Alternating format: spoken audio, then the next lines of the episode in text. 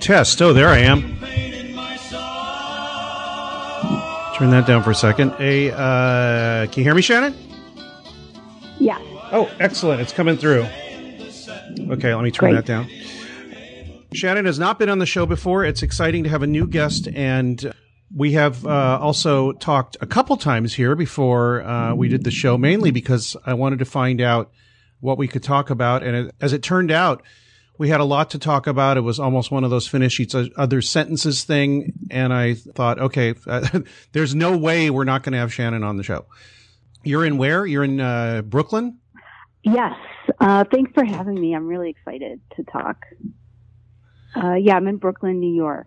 I wanted to make it a little earlier. One, because I didn't want to have you have to have you stay up. I don't know if you're a night owl like me, but I didn't want to have to have you stay up. And also, um, I have to work tonight at 10. And if I, if I do the show from 8 to 10, I have to immediately jump over to the other work. Get this going. Make sure I got my archivings going. Good. Excellent. Let me do the, uh, let's do the, uh, intro music. How about I use a different intro music than I usually usually do because we're not talking about UFOs this time. Well, maybe we could, we might, but uh, I've got the Lone Ranger version of the intro. This actually is from an old Lone Ranger radio show, and uh, my sister-in-law found it for me. Hey, who? What? Get your hands up. Stay where you are. Don't move. Don't reach for them guns.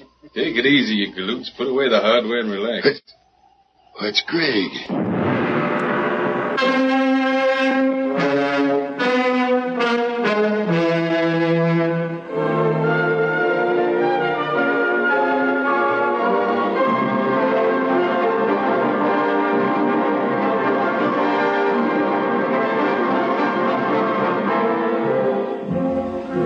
My friend. We are all interested in the future, for that is where you and I are going to spend the rest of our lives.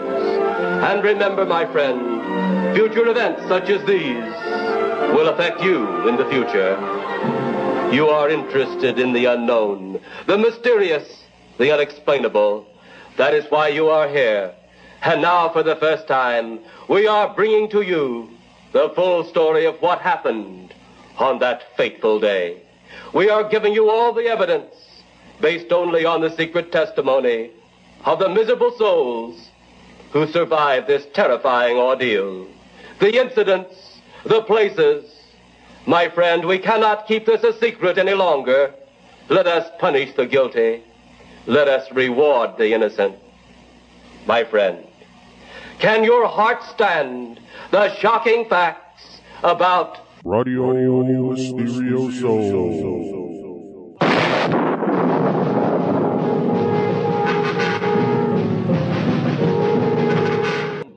And with that, uh, we're off and running. It is, I don't even know what day it is anymore. May 6th, 2018. I lose track of days because I have a very strange, un, uncharacteristic schedule. I'm sure you do too. Yeah, I actually do. Yeah. Yeah. So I will read this bio from the um, ShannonTaggart.com site. Uh, Shannon Taggart is a photographer, photographer based in Brooklyn, New York. Her photographs have been exhibited and featured internationally, including within the publications Time, New York Times Magazine, Discover, and Newsweek. Her work has been recognized by Nikon, Magnum Photos, and the Inge, Ing, how do I pronounce it? Inga. Oh, Inga Morath Fo- Foundation. Yeah, American Photography, the International Photography Awards, and the Alexia Foundation for World Peace. From 2014 to 2016, she was a scholar and artist in residence at the Morbid Anatomy Museum in New York. What was that? Um, that was my friend, my friend, uh, Joanna Ebenstein. She had a blog, uh, called Morbid Anatomy that was about the, the meeting of, um, medicine and art and death and culture. Like that, that whole kind of, um, tricky, tricky stuff that doesn't really fall neatly into any category, but mostly death, surrounding the topic of death. And she got a, a donor and her started a museum project and it lasted for about two years. It was a really exciting space and then unfortunately it closed, but it's now reemerging as pop up, as a pop up, um, kind of project. And Oh. right now they're doing a residency at, yeah, at Greenwood Cemetery here in Brooklyn. Oh, okay. Is that one of those huge ones you drive by when you're driving in, in into or out of the city? No, that I think those the ones you're thinking of are in Queens. But um, Oh, okay. Greenwood is a it's a Victorian um, Oh. cemetery that used to be a popular park back in the day. Like people would go and picnic there and spend time. Uh-huh. So yeah, they have an we have an we have an exhibition up. I have par, I have some actually some ectoplasm an ectoplasm image up in their exhibition right now. That's Okay. in one of the chapels there. Yeah. Yeah, we're going to talk about the ectoplasm thing. Um, what people may not know when I, I put this uh, show up is that Shannon is not just somebody when it goes and takes pictures of um, spiritualist uh, what uh, gatherings, uh, uh, uh, seances, things like that. But you actually, to begin with, you were a you are a actual professional earning your living from photographer, right? Yes, yes. I've been a photographer, I guess professionally, maybe like 18 years now. Uh-huh. So, it, um, you know, before I started the project, and I I've done a lot of uh, commercial work, magazines, um, pretty much a little bit of everything in photography. I worked in newspapers, uh, public relations, yeah, and um I've been freelancing uh, full time since 2005 here in New York. Ugh. That is a tough road to hoe, and um, my hat's off to anybody that can make a living doing something, anything freelance. Yeah, I mean, it's a little crazy now because photography really is becoming, it's almost like a bad word. Like people, now photographers are calling themselves vi- visual engineers. You know, everybody wants things that are somewhere between video and photography and, you know, every, all advertising is now on screen so pictures can move. So it is, it's a very strange time to be a photographer professionally. Yeah, I Um, bet. I mean, 'cause But the- I keep at it. yeah, because the medium changed, but um, the the way of uh, the aesthetic for grabbing the medium did not. At least, I guess it hasn't yet, but I guess that's changing, as, Right. as you say. Um, do you, does that mean you have to shoot video and stuff too, or sequences, or something like that? Or I, haven't really gone into video. My husband is actually a photographer too, and he does still life, and so he's he's moving more towards video. Mm. Um, lately, I've been I've been shooting a lot of um, uh, public relations and corporate um, work, which is so different from what I do in my art. yeah, way different. very, sure. very, yeah, very straightforward, very friendly, uh, open lighting, like very clean looking work. So it's it's definitely I'm definitely wearing two hats. yeah. Do any of those clients know about your this other side of your photography and yet this other side of your your work? I try my best to keep it separate. I have two I have two different websites, Uh huh. um, but I'm I'm sure they run up against it. I mean, if you Google me. The, the craziest pictures come. I mean, some that aren't even mine, you know. So, um, yeah. So I never really, I've never really asked. You know, I just kind of for those clients, I just always send my other site. But yeah. Right. You started out in photography. Why the spirit photography? What started that interest? So I grew up in Buffalo, New York, which is an hour away from the world's largest spiritualist community. It's like an hour car ride. Um, and that place is called Lilydale. Mhm. And when I was a teenager, my cousins would go there for readings. And uh, one of my cousins went to Lilydale one day and got this really crazy message from our grandfather who told her details about his death that proved to be true and it proved to be the real story of how he actually died. And I, I remember my whole family being shocked by this. And she got the message at a, at a message service. That's what they call, they have these outdoor kind of, uh, you know, in the woods, these little outdoor arenas where the mediums will give messages and you go anonymously, you know, you don't sign in, you just sit on a bench and you don't even know what, me, who, what mediums are going to be there that day. And at one of these anonymous settings, um, a medium told her the story of how my grandfather died. And, um, it turned to be, it turned out to be this true, weird kind of family story. And, um, my whole family was really shocked by this. And I remember, um, my father being particularly disturbed. And I mean, he had never even told my mother this story. So Hmm. I, I just kept, I just was like, how could a stranger know this? You know, I mean, how could this happen? And and this this uh, idea or this curiosity stayed with me, you know, because this was I think I was like 16 when this happened, and then I became a professional photographer, and I was working in newspapers and um, doing public relations work, and I I really my main interest is really was documentary photography, so I wanted to find a project that I could do on my own that I found very interesting. So I thought maybe I'll go investigate Lilydale. I thought I'd spend one summer Hmm. like figuring everything out and like getting to the bottom of everything. And here I am now 17 years later, um, finally, you know, putting it together as a book. So you you just showed up there and started taking pictures and you started talking to people. How did that relationship develop? What's it like now? You know, what's Lilydale like now? And you know, how has that changed you as well? There's like 10 questions. We'll we'll, we'll unpack them slowly. we'll start we'll start out with so- uh, how is that how, how did you get involved with the people there? So, um, Lilydale's, they're really protective and, and rightly so. They're very protective about who they let do work there because, um, they want people who are genuinely interested in, in, in not sensationalizing or, or telling a truthful story about them because they do get a lot of, they, get a lot of inquiries and I, I understand why they're so protective. I think they let me in and so I met with the board of directors and I proposed a project and at that time I didn't even know what I was going to do. I just said I want to come here and take pictures. Um, and I will share the pictures and they really welcomed me with open arms. And I think it was because they realized that I was genuinely curious and that I was also local. So that may have helped also. Yeah. And so I, th- the board said yes.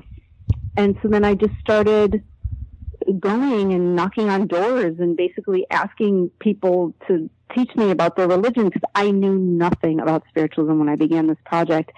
And um, they very graciously did. And I mean, I'm still amazed by that. And you asked what Lilydale is, was like, and the only way I could describe it, it, it really is like being in a time warp. They Hmm. really have kept something, I, I always call it an analog town you know, I mean, when you go there, you really, you really do. They really kept something about the Victorian era, like that, the 1870s when it began. There really is something still there, and it's it's hard to describe. You really do feel um, transported once you enter those gates, and that's one of my favorite things about it. Um, it's it's a magical place, I think. Well, for people to, uh, it's a spiritualist community. Uh, I think people understand that. But um, uh, what is it now, and um, how did it start? And did it start at the beginning of the spiritualist movement, like in the mid 19th century, or how did it develop?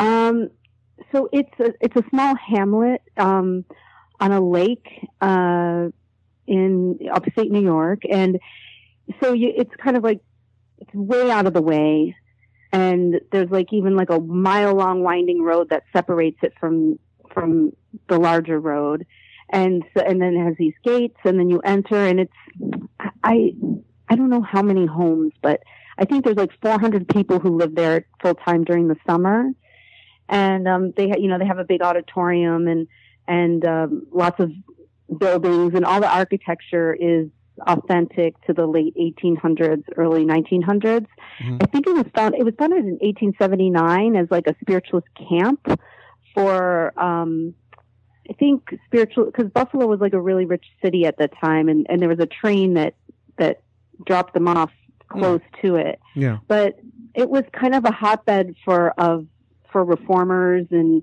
I mean Susan B. Anthony used to go there and um, give speeches because this is at a time when women weren't allowed to speak publicly. I mean, it was illegal for women to speak, and and the spiritualists at Lilydale would let the suffragettes like talk on their stages, and there, it, I think it was like a really it was kind of a hotbed of uh, intellectual activity um, early on and it developed into this town and um some people live there full time. Um yeah and it's it's still there and operating and um in the summer it kind of operates as like um there's lots of classes on mediumship or psychic studies that you can take so it's it's kind of um you know it's a tourist touristy situation in the summer there But they have enough people still coming uh, that uh, it kind of sustains them a bit, or is uh, do you see the thing kind of dying out and getting older, and you don't know if it's going to be there for in another twenty years? Yeah, I mean, it, it definitely. I think the crowds ebb and flow. Um, I've been there some summers where it's absolutely packed all the time, and now I think it is a little quieter. It, it really depends on the summer, but yes, it's it's kind of people aren't that aware of spiritualism in America. I find they they are more so in England, Mm-hmm. even though spiritualism began in in the United States. So you know, I don't know what will happen. Um, they have a lot of different stuff on the program that is not spiritualist. You know, like some kind of New Age programs as well. Uh, but the point I always make to people is that spiritualism really does have a distinctive history that I think spiritualism often gets lumped in all things New Age. And I mean, it does butt up against all that stuff, but it really is a unique um, movement. And I think a lot of that history is forgotten or lost or not talked about so much. Yeah, it is. Um, it is a unique movement. Uh, I b- because I don't uh, usually go into backgrounds of things. I, I assume most people listening to this show know what spiritualism is, sort of where it came from. What they may not know, which I found interesting, is uh, you told me last time we talked, was that the modern spiritualist movement, especially in this country, they not only don't really know anything about the history of spiritualism, they they're kind of averse to it. Is that right? Well, I, I think, yeah. And I think part of the problem is that some of the facts about spiritualism have been written out of a lot of histories. Mm. And I, I think one, one of the things you and I talked about was how they're now, art historians are now reassessing the very beginning of modern art based on spiritualist mediums who were, who were abstract expressionists like 50 years before Kandinsky. Uh, specifically, there's a woman named Georgiana Houghton that is now, you know, they're realizing, wow, you know, she was doing um, abstract art 50 years before it was supposedly, you know, founded by him. Yeah. And in the um, 1860s, these- these- I think, Yeah, yeah, in yeah, Lon- London and, or um, England in the 1860s. Yeah. in England, yeah, yeah, and then, you know, even like photography, for example, there's this huge um, history of spiritualism and photography, you know, uh, being in conversation with each other that was not in any of the history books I studied from. You know, so I think that's part of the problem. And, um, yeah, and I guess it, there's always a tension. I, I've talked to musicians too, where they, where they always say there's always a tension between those who study music and those who play it. you know, and I, I think that I, I think that's true with spiritualism, like practitioners and the people who practice it and the people who study it. Like, there's not a huge dialogue. Yeah. Do you think it'd be better if they knew their a little bit more of their history, or is are they fine just blundering it? The thing I think what you pointed out to me is that they're sort of rediscovering the same things that were already there. it depends also too on the on the spirituals because I mean in Lilydale, you know, for certain there are people who know the history backwards and forwards. Mhm. But then you'll go to uh, some of the newer churches or the newer the people who are kind of uh, newer to it or kind of first learning about it, and they have no idea about um, about the history. Yeah. So, but I, I think in general, most most people don't know. I, I find that people are always fascinated when I start talking about like, no, this, you know, there's all these scientists and Nobel laureates involved, and um, maybe us in the Fortean like paranormal UFO world understand that, but I think generally people are really surprised when they find out that it has this badass intellectual history behind it. Yeah, there were um th- there was a there was not a separation between what we consider what? Paranormal studying the paranormal and and science back then because they were they were interested in finding out what was going on as a scientific pursuit. And I don't think and they did get you know to a certain level but um sometime after you know the 1920s something like that um regular you know science as we know it today took over the conversation and shut out uh anything like spiritualism and the par- paranormal and the photography you do and anything like that and I think what's happening right now, somewhat with people like you and also scientists, is that starting to meet back up again. Maybe. Yeah. Yeah. Yeah, I hope I hope so because I think maybe hopefully the reason is is because people understand that this is there's this complicated ambiguity going on and that there's we Mm. have to look at these things in new ways. I mean that that's my hope. I mean not everybody sees it that way, but I do think a lot of people are are starting to under understand that it's like very complicated stuff. Yeah.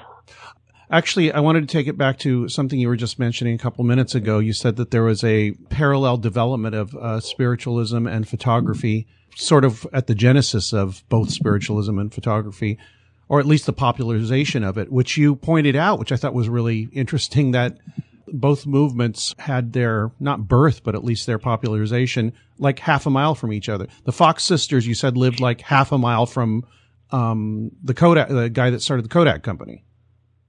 the where the first public seances were held uh, is actually down, like a half mile down the same street from where Kodak headquarters um, was established. and I just found that fact weird and fascinating that they were both introduced to the public masses on the same street, you know, Yeah. literally Uh huh.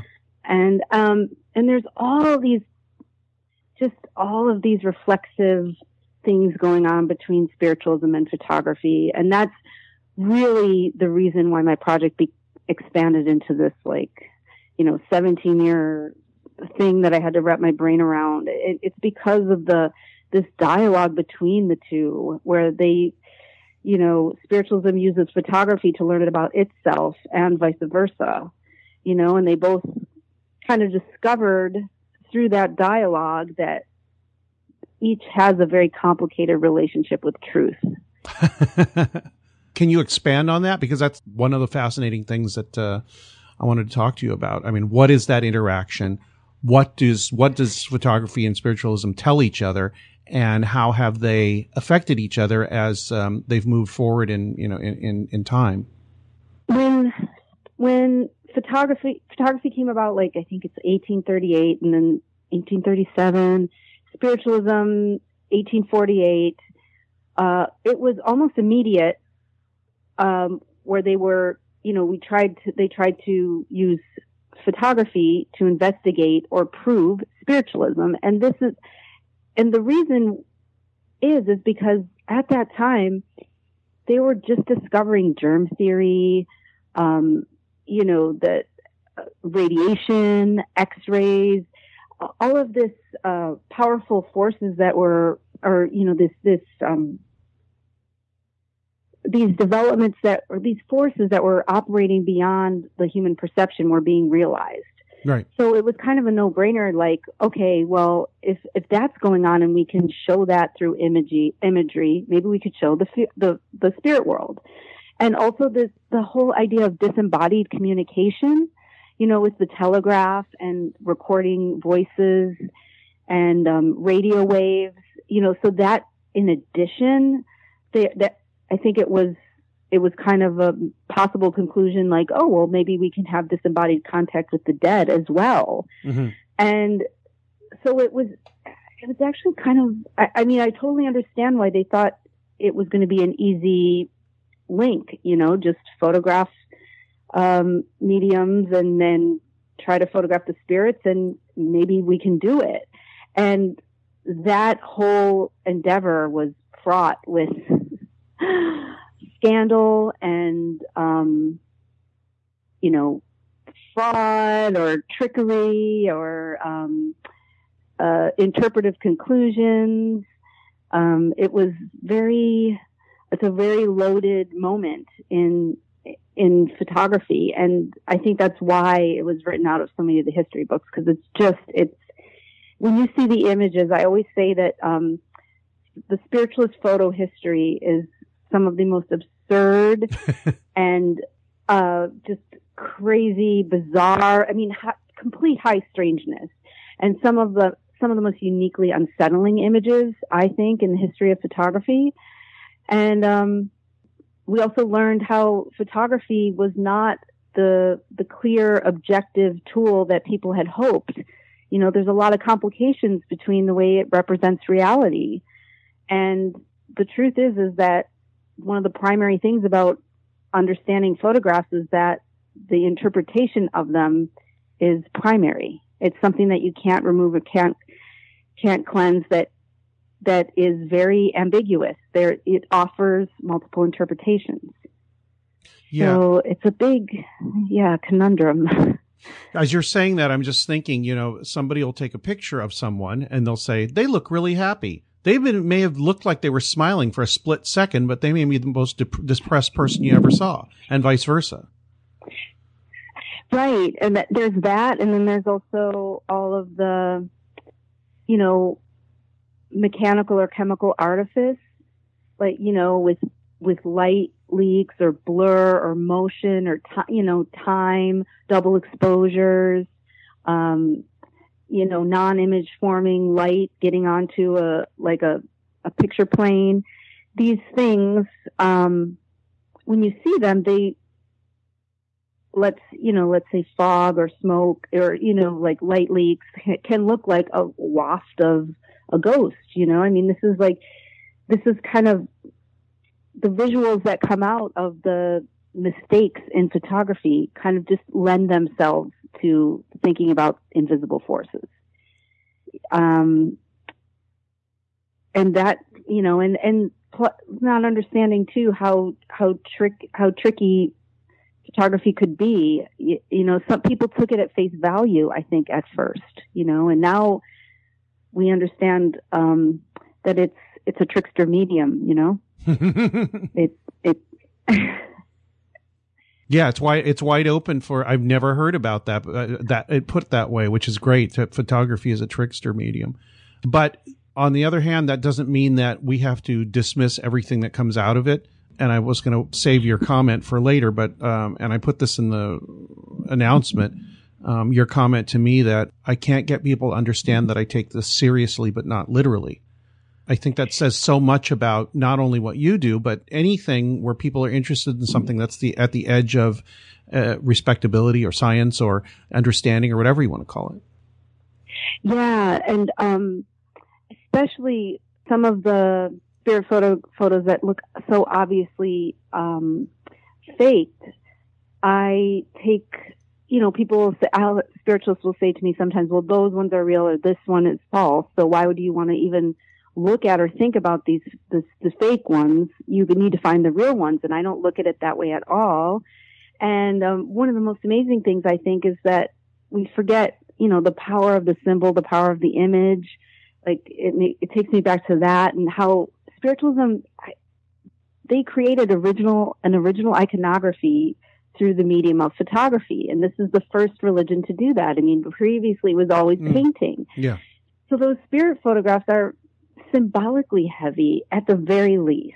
You, you know, I mean, they're, they're really powerful myth making visuals for the tenets of spiritualism or the belief of spiritualism at the very least. Mm-hmm. Um, but they're not in spiritualism. They're I don't. They're not often appreciated as that. In the art world, they are. I think more so as just yeah. like you know weird visuals or, or yeah. powerful visuals.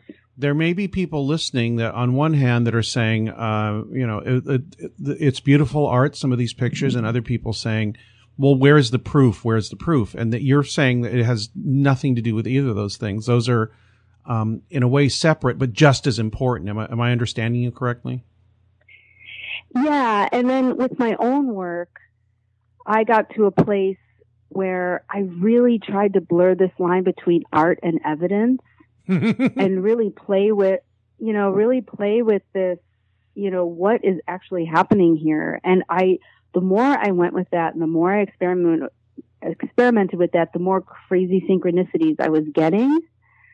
And for me, that's where it's at. And like, you know, so I started doing these pictures that are just, you know, using techniques that are considered completely unprofessional and just, you know, like crazy long exposures or allowing, you know, um, mistakes or, or um, motion or flare to get in the way of the picture or, you know, just automating the process by doing, you know, 10 second exposures just to see what would happen. And a lot of times that automation would just hand me a visual for this invisible experience. And that is what started to like really get interesting for me and really blow my mind to kind of like see if I could really, really play with this spiritualist reality or like find a visual for it just through the process of photographing it. Yeah. If I um, was really willing to be very experimental and um, I did. I did. I think I got some really interesting results. At least for me, there were some of them were pretty shocking. Yeah, you also said, and I thought this was really interesting, and continuing this theme, that um, there are a few different audiences for what you do. Some of them are, I think you broke them in down into academics, um, photography people, and or maybe uh, uh photography slash art people, and people who are interested in the paranormal. Is that is that what is? Uh, are those the three groups generally? Yeah, yeah, and um, or maybe like people who are interested in in the history of spiritualism, but they don't. They're not they find the history fascinating, but it's not anything that they want to engage or, you know, it's more like, um, history of psychology, history of sociology, uh, history of medicine. That, that crowd seemed to be interested in spiritualism, but not really interested in the practice of it or necessarily experiencing that. Right. And then, you know, I started out, at, I started out as a photo geek. And so, and I really feel like this project is almost my love letter to the medium of photography and all of its conjuring powers and yeah and it's it's amazing like the like the spookiness of photography itself just photography itself i i hope that's clear in the project. It's one of my main um things that i think about a lot. And then yeah and then i i've kind of newly found the paranormal crowd. That was a later thing. And um i really do love talking to those type of audiences, especially for teen audiences, because I feel like they're really willing to grapple with some of this, some of this real amb- ambiguous, like, like all of this inherent ambiguity. I think they're willing to grapple with it in a way that other audiences aren't. I hope it speaks to all of those people. That's what I'm really aiming for. Yeah, I, and you also told me when you present to these different audiences, you have to be aware of what they're interested in, or you kind of lose you lose their uh, interest if you don't address yeah. their concerns. Which is it's really weird because you have your feet firmly planted in all these different areas, but if you start talking about art to the academics, they're going to go, well, who cares? I mean, it's just, it, we're just looking at the history of this thing. And if you start talking about what is the nature of photography to a paranormal person, they're going to invariably say, well, where's the proof? What, you know, what proof are you getting? What, what absolute proof are you getting of these things that you can, you know, bring to a skeptical person and show that this is, this is what's going on? And it, it just seems like you have to kind of tiptoe between these different, audiences, but they all are 100% interested in you, but just not certain areas of your interest in what you found out. Yeah, and uh, by having to, by thinking about all of these audiences, it's made me, it's made my project more interesting because it's really made me look at it through different lenses, and um, it's really helped me to expand it. I think mm-hmm. it, it, really gave it extra, extra, um, extra depth by thinking about them all. And then there's a spiritualist audience, which, you know, oh, yeah. some spiritualists aren't interested in my project because I've photographed a medium that they think is fake, you know, and mm. then, but some like love it and love learning, um, about, you know, what people are doing in other countries or in other seance rooms. And, you know, I mean, that's like a whole, it's a whole, there's a lot of politics within spiritualism, especially surrounding like the physical mediumship. Yeah. Yeah so that's interesting too. So I guess you started out just photographing Lily Dale and the people there and all that, but then eventually I guess you started being invited to um, to sessions with mediums, seances, um, etc. How did that start, and how did that develop into to what it is now, and what like kind of drew you forward with that? Well, uh, so I started being invited. Gradually, I would get allowed to photograph, you know, re- private readings or seances. And, um, you know, when I was in Lily Dale, when I first started, I was just photographing everything that I saw, you know, Mhm. very, you know, with new eyes. And then, you know, getting into these seance situations with all this like invisible activity and these invisible exchanges between, you know, a medium and a, a presence you can't see, I became like very frustrated. And Hmm. because the pictures I was making was not true to the psychological reality Mm. that I was witnessing. Right. And I was like, I don't know if this is something you can even photograph. Like, I don't, I really don't know if spiritualism is something that I can make a photographic project about. Huh. And so I actually, I stopped working on it for like four years. And so I, I shot like from 2001 to like 2005, 2006, maybe early 2007, but I, I just got so frustrated, I just dropped it for four years. Hmm. And, but the whole time I could not st- stop thinking about spiritualism. And so that's when I started reading like about the history of parapsychology and, and trying to get up to speed on what was going on in the world of the paranormal. And it was actually, there were a couple books that really changed the way I looked at everything. And one of them was George Hansen's The Trickster and the Paranormal yeah. and and you know it was kind of like just opened my eyes to all the all the good stuff about the ambiguity and so it was that and then i had stumbled upon some accidental pictures in the early part of the project in the, the first five years and i started to relook at some of those and how the I had these synchronicities where the invisible experience was handed to me through the through the photographic process. hmm You know, like photographing. I was photographing this one woman in a museum, and she got this huge purple orb near her shoulder. And I brought her the picture back, and she was like, "Oh, yeah, that's my husband, Bob." And she went around the town saying I had photographed Bob in the museum. And at that time, I was not thinking about photography in that way at all but it just kept happening to me that I would have these accidents that then kind of translated into a into a metaphor. You know, it happened a bunch, and then I, I had I was kind of I just became very interested in in like, oh yeah, there's something to that. And so then when I started the project back up in 2011, I just really decided to go with that as much as possible and be ex- as experimental as possible. Mhm.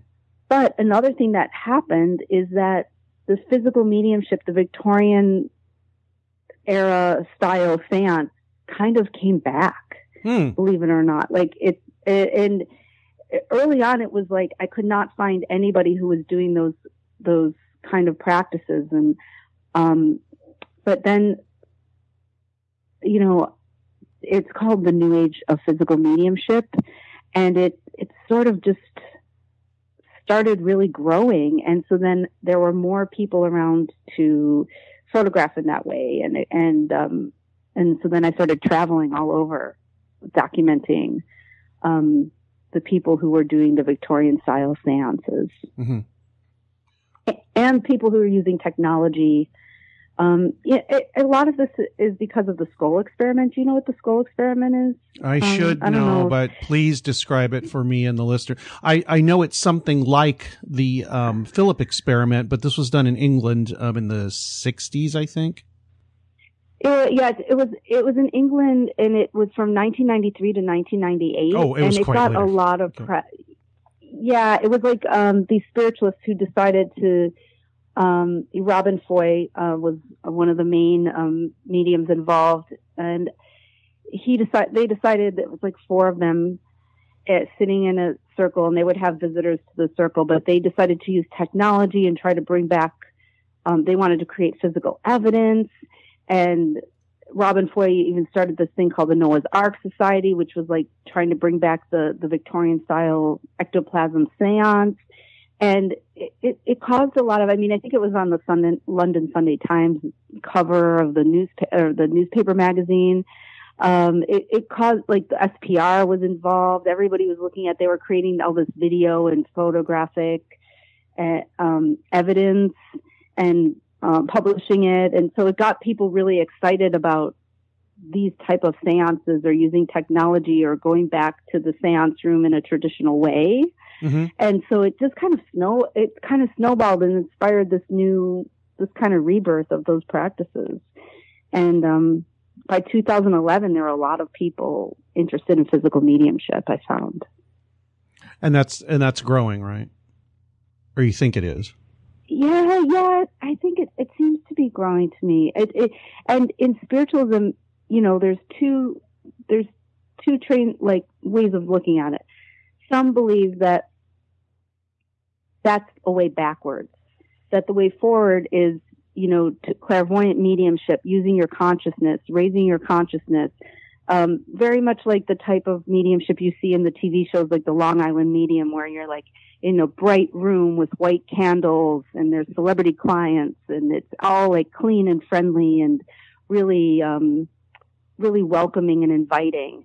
And then there's others who in within spiritualism say no, physical mediumship has been around since the beginning. It's a huge part of this uh, belief system or this practice, and we need to keep it going. We need to go back to it. We need to we need to do the dark room seances. We need to bring back ectoplasm. And um, yeah, it's pretty it's pretty much very divided in, within spiritualism about which way is the way forward. And is it does that break down along age lines, or is it just, I guess, what people's um, their, their psychological makeup is? I would suppose. I, I think I'd go with yeah, the, I think I'd go with the old school just because that's my personality. I want to go in a dark room and, and see this going on and I want that thing to happen. I want to call up an earlier time and all that and see what happens. That would be what would interest me. But then you'd go to a UFO conference and somebody would say, Oh, no, no, that's going to invite bad stuff in your life. Much better to do things just out in the open and with uh, full communication and everything visible and all that. Yeah, yeah. It just totally depends on the person. Mm-hmm. Yeah. What's your preference? I guess the dark one because it, it's much better for photography. Yeah, I mean that's what I was interested in because it was giving a visual, you know, and and when you get into these physical mediumship seances, it's really it's a religious ritual for sure, but it's also this it's like visionary performance art. It really, I mean, there are these wild performances using light and music and um, props, and they have this unique visual culture, and and there was it was kind of it was so much more symbolic than just photographing a medium giving a message, you know, because how do you how do you really show that somebody doing clairvoyant mediumship? It's really hard to make a picture about that. Yeah. And so this this kind of lent itself to making a visual and kind of talking about it with with symbols and images. Yeah. Well, also I saw some of the photographs. Some of them were of those um, spiritualist trumpet things, but they had drawings of celebrities on them. I guess depending on who they wanted to call up. Yeah, that's the whole celebrity thing is really fascinating to me, and it's something I I want to do. I want to. It's a part of the project I want to expand. You know, maybe it would be even be like another project on top of it. And I, I have done, I have I have done a talk. I have a a project about Michael Jackson that I've been working on, which has been inspired by the mediums who say that they are bringing Michael Jackson into their seance room. Mm-hmm. It's performers like Louis Armstrong, Freddie Mercury, Michael Jackson, like Mm-hmm. many of these circles are not just bringing through dead relatives, but also these celebrities are making appearances and, you know, coming in to dance with people in the seance room or give messages from the other side. And, um, I found that like just totally fascinating. The, the whole celebrity, celebrities coming into the seance room thing. It seems to me that no matter what the manifestation of what's going on, whether there's real ectoplasm, which we'll get into, coming out of mediums, or that you take a picture and a woman says, that's my husband, and it just seems to you like it was a, a trick of the light or some, some problem with the, with your equipment or an adjustment or something like that, that the dichotomy between those two doesn't really interest you so much as the meaning it holds for the people that witness it and the people that see your photographs. Is that sort of accurate? Yeah, and it's also being surprised by some of these things that happen. Like, you know, like when I make a picture and it actually shocks me because it, it kind of resonates with this thing I couldn't see, you know, it, it kind of like lends itself to tell that story, even though it, you know, it wasn't there with my, when I saw it with my eyes, that kind of shock or, or that kind of, I mean, I just found it really thrilling and interesting and, um, something to explore. Yeah, because it's a much deeper way of looking at it. That a a synchronicity or um, just a why would that appear when you need it to appear? That's a strange thing. It's not uh, explainable in any way except as I don't know. I mean, as as an artistic, because uh, artists for a long time have said the same thing. It's like I needed to do something, and that thing appeared for me, or I did something different. Laurie Anderson, a long time ago, she said that, um, and a bunch bunch of other artists have said this, but let your tools um, do your artwork for you. And I always found that right. fascinating. Yeah, so I started to like trust with the process or go to the photographic process and see what it had to offer and you know i've had this talk with some spiritualists i've had a talk with not i'm not trying to put everybody in a into one camp but some spiritualists do believe that you're never going to really photograph a spirit like actually um meaning like the story is usually and i've heard this story anecdotally but also with people i know is when something really does happen that you see with your eyes the Mhm. camera freezes up Yeah. I mean, this story is over and over and over and over again. And Oh, that's a that's a UFO and per- ghost story too. I mean, it, that stuff doesn't seem to work when the real thing happens, quote unquote. right. So, I guess what I'm approaching is like, fine, if you can't photograph it that way, it seems to be you can you can make a photograph that resonates with it, like Mhm. that kind of somehow um, speaks about it in a different way, or Yeah, you know, like I can't take a picture of tangential. Yeah, I can't take a picture of what you're seeing, but I can't. This is a. I'm just making up a quote, but I can sometimes produce a picture of your memory and impression of what happened to you. Does that make sense? Yeah. Yeah. Yeah. And this ambiguity that surrounds stuff like this is just, yeah, that's what I became more interested in. Not like trying to ghost hunt, you know, and, and like actually photograph a ghost. I was trying to make pictures that really resonated, um, with the interior experience that was happening that I couldn't see with my eyes, you know, like because it was interior, it was hidden from me, it was somebody else's, you know, that's such a huge part of the paranormal is the subjective and objective like overlap, you Yes. know, and Yeah. that's that's why it's so deeply personal. Yeah. Um, but also I think a lot about consciousness just in terms of photography itself. Because I've always seen photography as like a form of telepathy or a form of like thought projection or, you know, like how is it, you know, you're using the same camera that a million people are, but how are photo- photographers distinctive? hmm it's something about their their attention placed onto the material world through this you know and it could be the same object that people are looking at in the same camera someone else is using but somehow it speaks differently so Yeah. this whole idea yeah and not in a way that it's like if I went to the same place and took the same picture from the same angle with the same lighting, it would you could not repro- if somebody's a good photographer, you could not reproduce that. You just can't. right Even with the same damn Right. camera and all that, it just would it wouldn't work. Well, it might, but it would not be the exact same thing. And anybody that knew the person's work would know that it wasn't their their image. Right and so i've always kind of thought of photography as like a sort of sacred action or Hmm. you know something that like a like some sort of very bizarre way of truth telling or some some it's telepathic to me but it's also you're using light and time Hmm. too so it's yeah.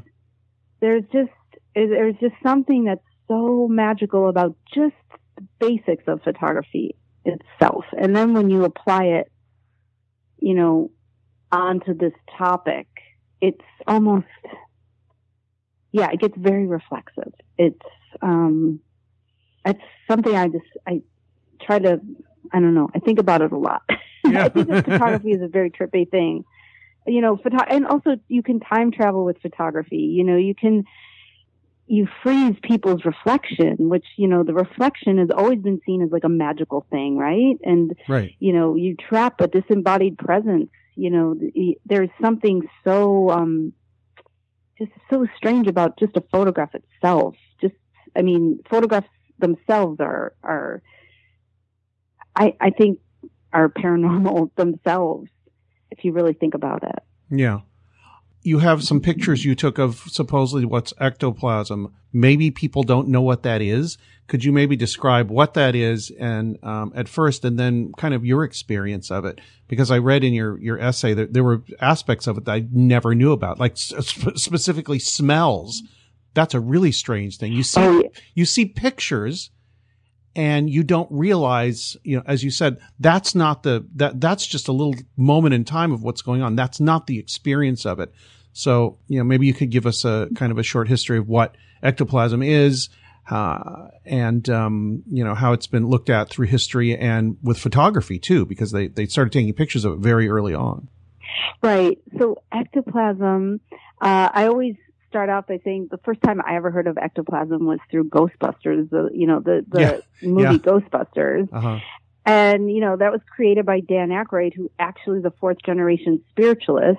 Right. So he's pulling the term from, you know, spiritualist practice. But ectoplasm is, it's a paradox. It's a physical substance that's both spiritual and material at once. It's something that merges basically the realm of life and death through this, this physical stream. And it's kind of, it's seen in the, the images as like this goo or cheesecloth looking or, you know, like material.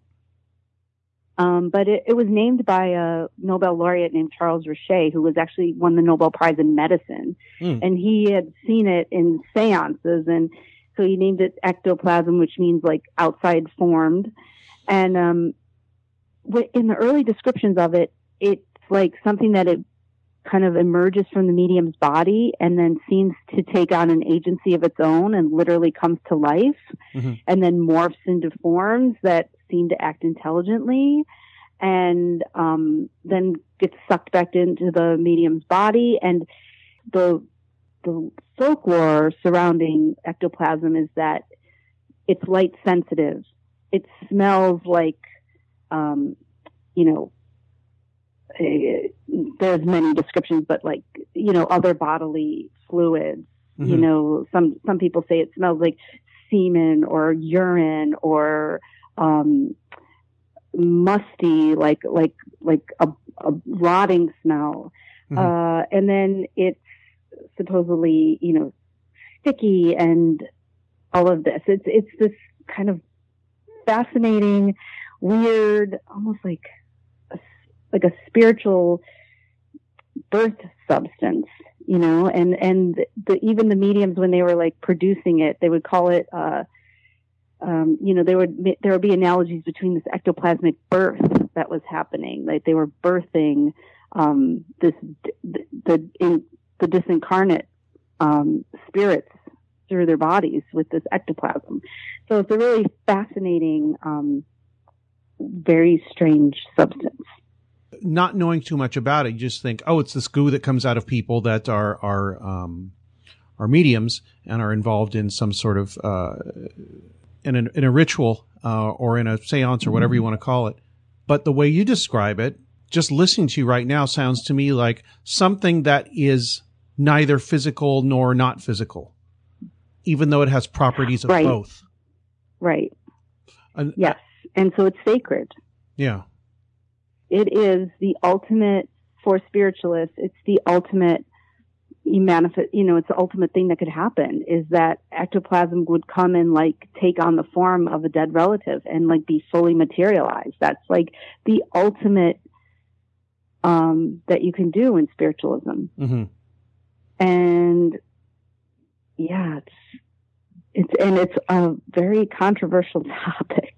Yes, very. I mean, I'm I'm saying this now, and I'm thinking of people listening, going, "Oh, come on, this is just fake stuff that spiritualists do, and and try to fool people, and it never really happens." But the thing is that the descriptions I've read, and now your description, And also, um, in the essay you sent me, um, you, you said that, uh, you know, early attempts to photograph it, and well, now too, that it does not convey the experience of sitting there and seeing it. It's this flash of a two dimensional thing uh, that comes out on the, on the on the photograph. But when you're sitting there, it doesn't really convey the the feeling and the and the experience and the, the visual of it actually happening. Is that true? Yeah, the, I mean, when you go back and read like what Charles Richet said about ectoplasm, or um, you know, some of the early pioneers of the SPR, like how they describe it, it's like this fascinating thing that is so absorbing and it's also erotic. It's oozing out of these, you know, they would, these women would be naked or like literally sewn into body bags and still ooze this stuff out into the, into the seance room that would seem to be animated. But then the, the images that are made out of it, are, or made of it, seem to completely report another reality. It, it completely, these images seem to completely invert this mystery. And, um, I think that's really fascinating too, to think about it that way. Um, that this relationship between seeing and knowing is confused by trying to photograph it, you know, by, yeah. by the documents of it. Yeah, that's exactly what you said in the essay. I, I just thought it was fascinating that the, the photographs confuse the relationship between seeing and knowing. And that, and that the, the knowing would be, you could sit there and watch a film of it and say that's fascinating, but if you're sitting there, it's a completely different, it's, it's a difference between having somebody describe a weird, uh, um, experience to you and actually having it happen to you because the people that have had these things happen to them talk about it in a completely different way than people that haven't had this thing actually happen to them. And the language is different right. and the mindset is different. And one of the reasons I wanted to talk to you is that that dichotomy between seeing and knowing is fascinating to me. It has been for a long time. And I've never really seen any of this stuff. I've walked through a cold spot. Um, I've seen like some lights blinking in response to somebody that I knew wasn't tricking me, things like that. But that's different than having sitting in a room and having some some substance float out into the room and assume the form of a person and all that. I don't know how you'd fake that. I guess you could, but yeah, if I'm not sitting there, right, and I, I don't have that. I don't have that. That what's the word? I don't have that subconscious um, language, if you want to call it that. That that that um, uh, experience experiential language or whatever you want to call it that will push me into that level. Um, and there's no way to convey that unless you're just sitting there experiencing it. You can look at 3,000 pictures, but it's not going to make any difference you, between you and somebody that was sitting there. You won't really have much to talk about. Obviously, a lot of, there's a lot of accounts of like finding mediums faking ectoplasm or being, or them being these magic tricks. You know, there's like a lot of, right. You know the or the the concept of mixed mediumship where like some of it was real and some of it was fake. But I, i'm actually kind of curious about the hypnotic effects of it. Like like let's say let's say some of it's a trick but what okay the if it's a magic trick if it's it's an illusion in a dark room in front of a relaxed mind does something else happen? Does something else take over? I mean the, you you really get to kind of too to start to question about the whole experience of magic or a magic trick or performance itself when it crosses the line between or blurs that line between true and false. There's that stuff too, you know, mm-hmm. over the fact that it, if it's if it's some people had real ectoplasm and some people had different or like fake ectoplasm, I, I think the whole thing is confusing. like thinking about all of these different ways it could work. You know? This, yeah, this is a really tough one because you're stuck in this. Is it real or is it not? Is it fake? Is it not? Can it be measured or can it not? And if it can or it can't, what camp does that throw you in? And what is that third way? And the third way might be art. And there, it, people yeah. have to, you, you, it takes a really weird mindset to uh, accept that an artistic expression or something that works on your subconscious is as valuable as having a having something you know in a jar that you could measure and weigh if you see what i'm saying. I do think that there is there's that artists have a lot to say about this stuff, and there is seems to be very little conversation between scientists who study or, or try to study or are interested in parapsychology and the artists who Mhm. who use it as as fuel or a topic. I think there could be a really interesting conversation there, and there should be one, but there just doesn't seem to be.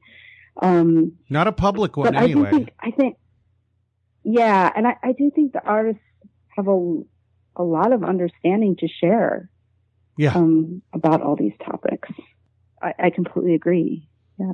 I don't know where that conversation should start, but I think it starts almost internally with people who are artistically inclined or, you know, but also have scientific training. And the funny thing is they're either going to, it's funny, they're, they're good at both and they either turn, this came up with, you know, talking with Dean Radin a few weeks ago when I had him on. He was going to be a uh, concert violinist and he was good at it, but he was also good at physics and, and the sciences. So he decided to go in the sciences based on, you know, his, his uh, relatives saying you can't make any money being a violinist. So, but the thing is, he still has, he still has the mind of an artist. And that, I think that really helps with trying to unhook from this subject object, uh, uh, is it real? Is it not real thing? And say, let's not really care whether it's real or not real. Let's just examine what we think about it, how we think about it, how it affects people, and what we can extrapolate from that. And it may be something that's completely individual, which doesn't work with the scientific method either. It has to work for everybody if it's a scientific method. But a lot of this paranormal stuff works differently, ever so slightly, for everybody that encounters it, I think. Yeah, no, definitely. And it's it's basically not I found that it's just in general a lot of people don't want to deal with ambiguity or chaos. Like Yeah. they really, really want it to be able to, to put it in a certain box and lock it in there and observe it from afar, like keep it safe or, or, you know, yeah. yeah. and it's, I think it's, I think there's not a lot of people who are willing to grapple with the ambiguity. I, that's what I find. I mean, I find so many, it. so many times it's like, yeah, like, why are you doing this? If it's not proof and it's not, you know, I just can't understand why you want to do this. Or, um, people who are looking at these, I mean, well, I'm sure you know because of the UFO thing. It's like, you know, the whole people who insist that it's nuts and bolts and that there's no other aspect to it. Um, I don't, I don't think that's a way into understanding. no, not especially with things like this. Yeah, go ahead. I'm sorry.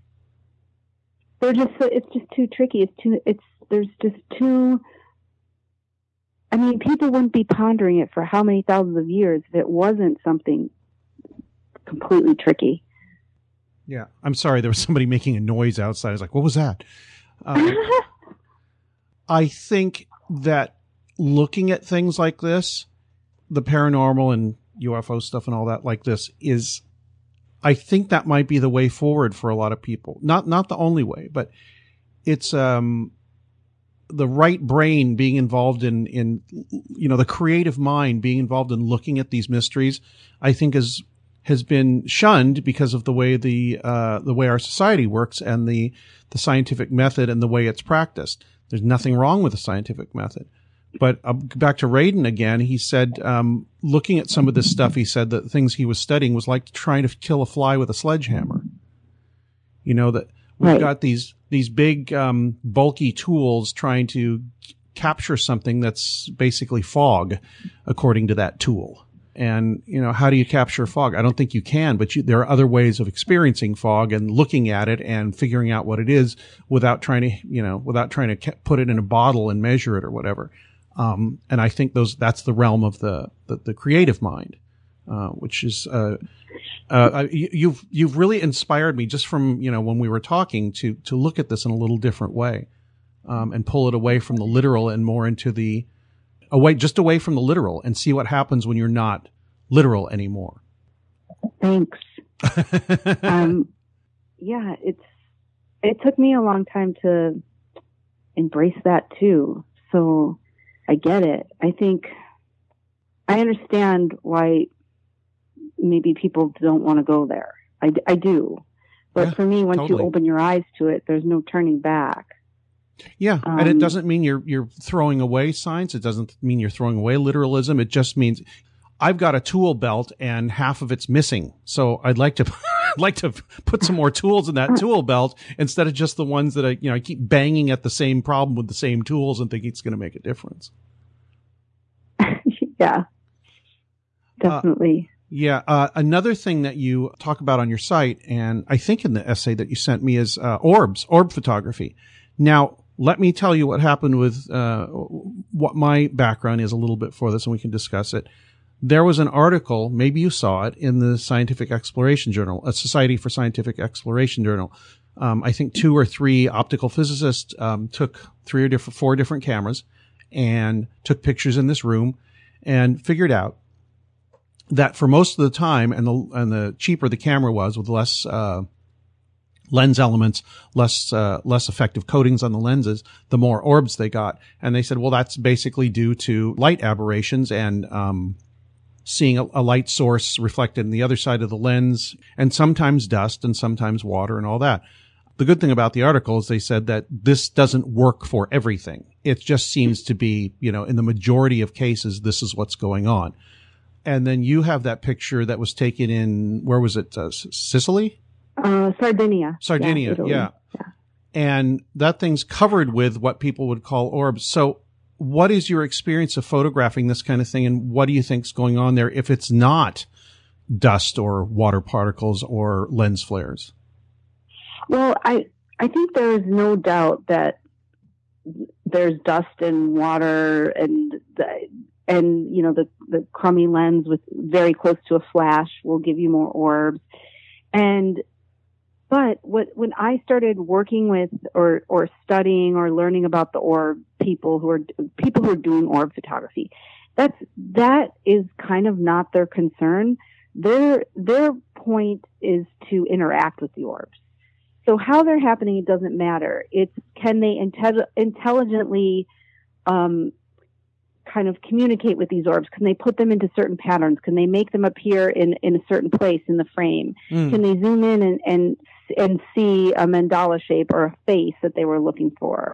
That's the point of the orbs. i see And so it's again, it's like a consciousness thing. It's like, okay, these orbs are a thing that can happen with cameras, but we're going to try to interact with them and see if we can have an experience with them or, you Yeah, know, and not- have something embody them. yeah and not care what the what not care what the source of them is even if it is dust or Right. And I mean, yeah, yeah. And I'm like, okay, so this is my orb story. And I, I think they have gotten orbs in clean rooms before. There was some physicist who did that. But yeah, Yeah. a lot of it, you, but if you, if you photograph water or um, dust, it does look a certain way. And sometimes these orbs really look a different way. But the, uh, so I have a professional camera with a very large sensor with a flash that is far from the lens. Mhm. And so I very, very rarely get orbs, you know, and I'm shooting, you know, professionally all the time with a flash and a camera. And in those pictures, I, there is, I, I don't, I can't even remember a time professionally I've got an orb ever. yeah Um, so these, I was in Sardinia for a conference and these orb photographers said, okay, well, we go into the mountains and we photograph orbs. And I said, well, I'm, I'll go with you, but I'm not going to get any orbs, but I, I'll try. I'll bring my camera, but I'm just telling you in advance, I'm not going to get any orbs. And they said, oh, no, when, when we say our prayers, you will get orbs. And so I went up with them. They said their prayers. I took a picture and the image amazes me because it is covered in orbs. As far as you can zoom in on every inch of the photograph, it's orb upon orb upon orb upon orb. And it wasn't raining and they weren't insects and there wasn't like a sudden dust thing. So I really don't know how it happened. It's a, it's, for me, it's like this cool synchronicity, like what happened there, you know? Did it just show up in the one image from the sequence that you took? Um, no, I did get, there was like a couple shots with orbs, but there was one in particular right after they said the prayers where it was just like, just distinctively weird and different and just covered in orbs. Yeah. Um, I did get some like uh, up in the mountains. I did I did get um, you know more orbs than I've ever gotten ever before or since or you know um Hmm. and I'm not I'm not like saying they're not dust or things in the air, but I mean the the one in particular where it's just every inch. I don't know what happened because nothing. I didn't see any change with my eyes really. Yeah, yeah. So like I I love it. I love it being a mysterious like experience. I'm Right. all for that. You did say that uh, there's a large contingent. We talked about this too. There's a large contingent of people that are doing orb photography, and you said a lot of them tend to be grieving parents or mothers. I think the whole grieving, the theme of the grieving mother is throughout the entire history of spiritualism. Mhm. Because when it Right, began, you know, you have to remember like the infant death rate was huge. And at the time, Christianity was saying that those, you know, some of those souls were, were going to stay in purgatory or, you, you know, that Christianity wasn't really giving the answers for the deaths from the war and also all this child mortality. So that was one of the reasons spiritualism like took off with such a fire because there was so much death Right. and people really wanted we, the people really wanted to navigate that space in a meaningful way the the grief and the connection after so yeah there's a, a lot of i've met a lot of and read about a lot of grieving mothers who use orb photography to communicate with their deceased children or also use evp which is electronic voice phenomena hmm where they try to like do recordings to have an interaction. Um, it's very common. Um, you meet a lot of grieving parents who find spiritualism for sure. It's a huge part of spiritualism. It always has been, and I think it always will be. And you know, I I think a lot of people I've talked to, you know, or like secular humanists or or skeptic. People say, well, they're just doing that because they're delusional because of the grief or they um you know they really want want to believe that and they have to believe that to get through their life. And you know that's fair.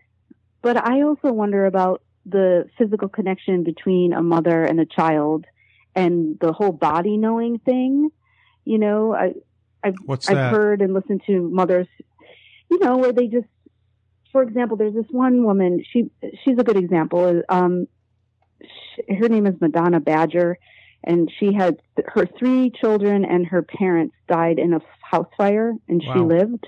Uh-huh.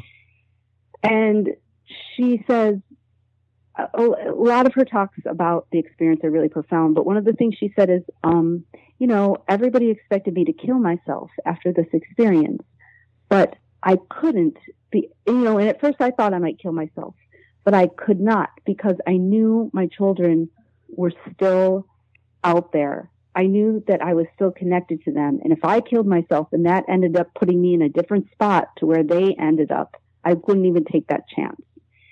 And she talks about like being in her grief and the, you know, having basically spiritual experiences with the souls of her children. Um, you know, I mean, this whole sensing or knowing that a lot of mothers have with their dead children, you know, is it all delusional or is there some really, some profound body knowledge happening? I don't know. You know, Mhm. I, it hasn't happened to me. So, I, but, um, yeah, I don't know. That's, I think it's a big part of spiritualism.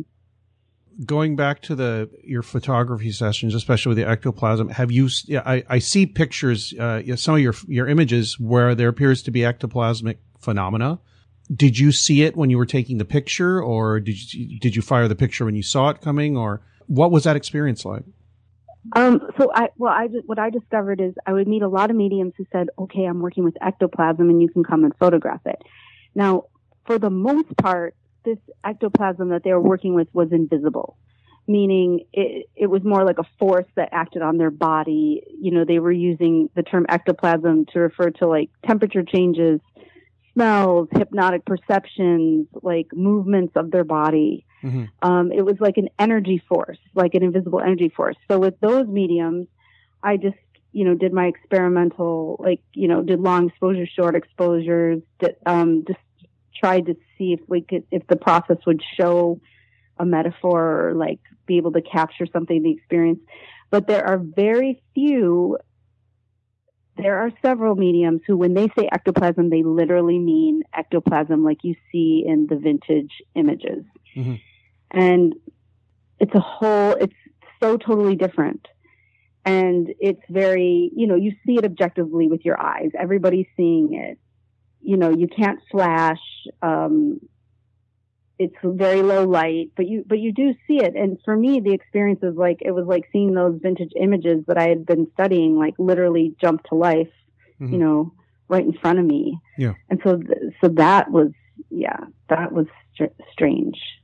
Yeah, but those, like I said, it's a very controversial topic, and um, a lot of people in spiritualism they believe in the real they believe in ectoplasm. Most spiritualists believe in ectoplasm, but they still um, are very skeptical about those who are presenting it in the traditional way.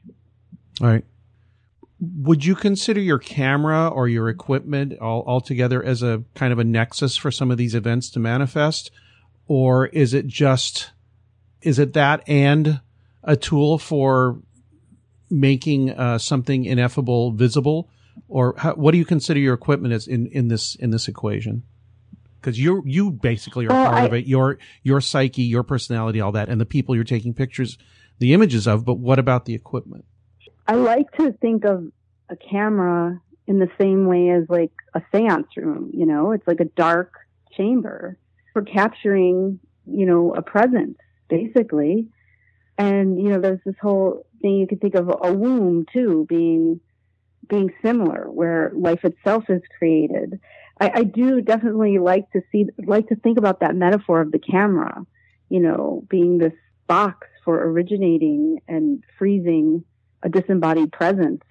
I'm also making some straightforward documentary images, just like trying to do an ethnography showing like what is actually, you know, here's the material culture, here's some of the stuff that's happening, kind of basic, straightforward storytelling images. But then I'm also using it as like my, um, you know, in this the mediumistic way, I guess, you know, I would say.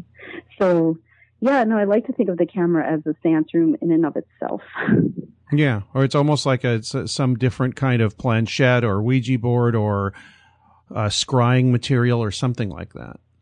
yeah, photographic scrying. I've done I've done a lot of those type of pictures um, too, where I'm bringing the camera into like a like a scrying, or even sometimes the motion can act as like a scry.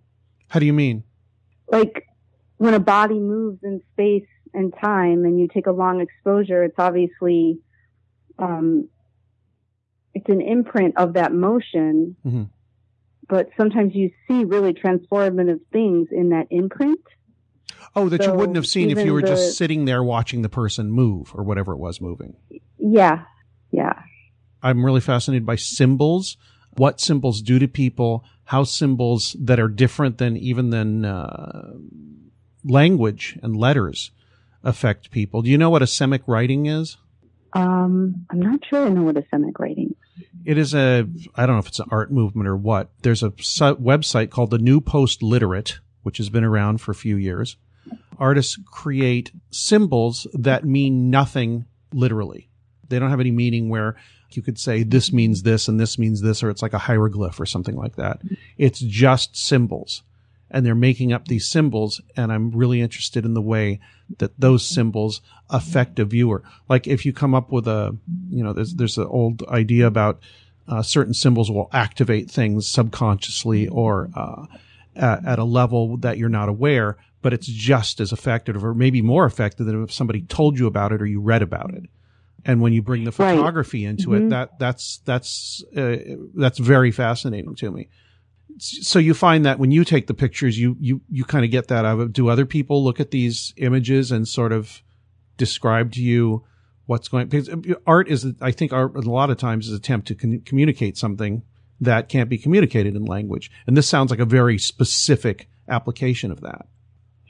Yeah, I'm trying to create images that lend themselves to multiple interpretations, multiple meanings, but also um, really transport you into so you have your own experience. That like that's part of the the point of making the images. You you know, trying to have them. You have to decode them. hmm Um, it's so you can have your own then type of experience similar to what you have in a seance room, but it's different. It's Yeah. not the same as being there. But I'm I'm trying to really import that into the project Yeah. as much as I can. Yeah, bl- blur that line a little bit more so that, that you know more people that weren't there can say, "Oh, yeah, I see," and they can get maybe a not to uh, get uh, uh, too literal, but they get a ghost of it, you know, a kind of a ghostly image of what or, or idea of what was going on just by looking at your um, images.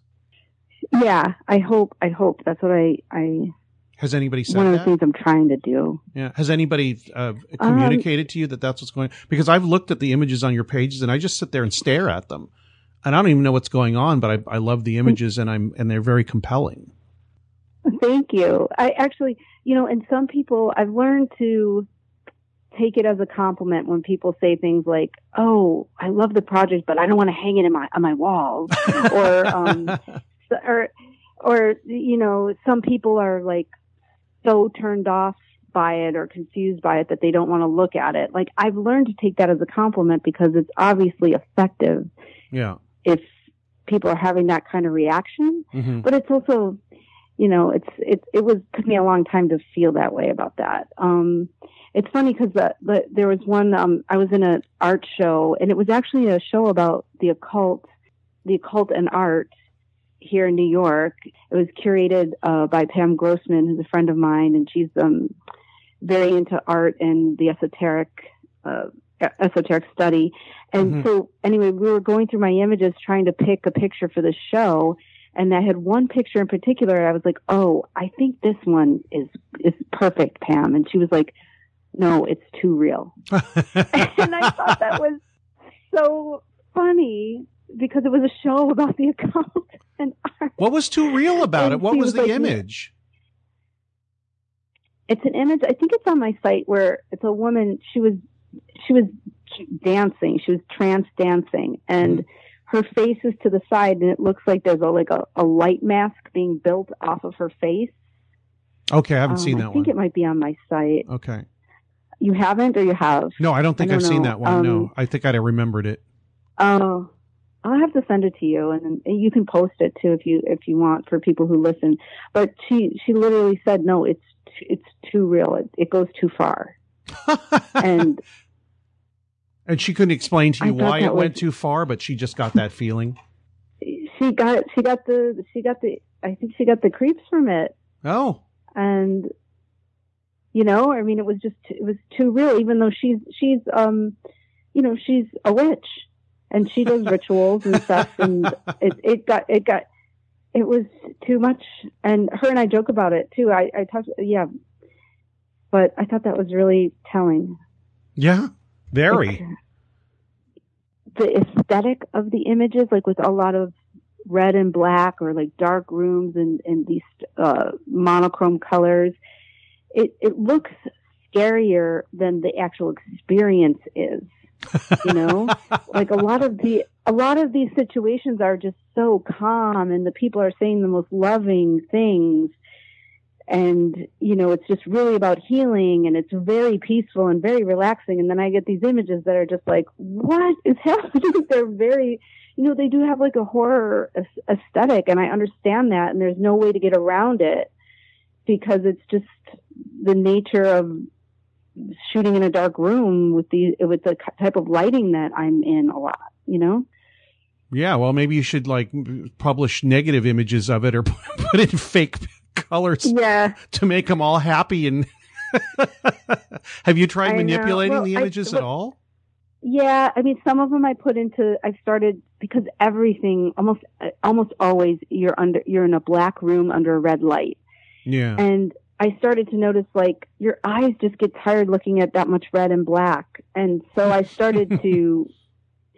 I figured, you know, it's a monochrome image. Some of them I, I put in like a, a cyanotype, which is like a blue, and Okay. then, or a sepia, which is like a brown. So it's still keeping with photography, like classic photography ways of mo- doing monochrome, right. but it makes them a little easier to look at.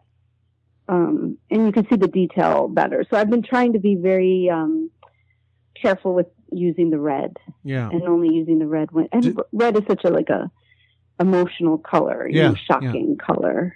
Am I correct here? The reason they're using the red is because the because red doesn't affect your um, night vision. You can still see things in the dark even if there's a red light on it. I mean, uh, other things. Yeah, it and I doesn't think- affect your um uh, di- your your light sensitive sensitivity, which is why they use it in um in uh, astronomy. If you're looking at the sky, everything's lit up red, so that when you look back up, you preserve your night vision. Right, right. And it's also, um, I think they started using red light in seance rooms because they were, because of the photographic, um, you know, the plates and having cameras in there. It's like less sensitive, um, when they were working with some of the photographic materials. How do So you it mean? was like literally like making the seance. Well, they're literally like helping to make the seance room act as a dark room, you know. Um, so it's like it was it was mimicking a dark room. That's originally because in a dark room in a in a black and white dark room you can have a red light on Right. and it won't affect the the materials. Uh, you know, so that the original the first like the Eva C, like the first ectoplasm seances were under red light until the flash came in. oh, and I it was see. inspired I by see. the, the dark room. Yeah. and there yeah. wasn't there wasn't a specific there's this like the the reason for it was a photography reason, not be not a anything. Yes. to do- okay. yeah. Yeah. Yeah. But but it does work that way. Like they do this thing called transfiguration Mm-hmm. where you're in the dark room under the under the mid the, under the low red light and the medium will you know slightly move and you'll literally see it'll look like they're transforming their body's totally transforming and it's a very trippy the only way you can describe it it's like a psychedelic drug experience but you haven't taken drugs it's just induced with the light. Hmm and, you know, a neuroscientist would say that that's just happening because your brain wants to make sense of things and it's creating the story, you know, it's jumping ahead and filling in information. Yeah. So you're having this trippy experience. But a spiritualist will say, no, that's the phenomena and it's happening and that's more than that. It is, it's happening because the spirits are with us. Mhm.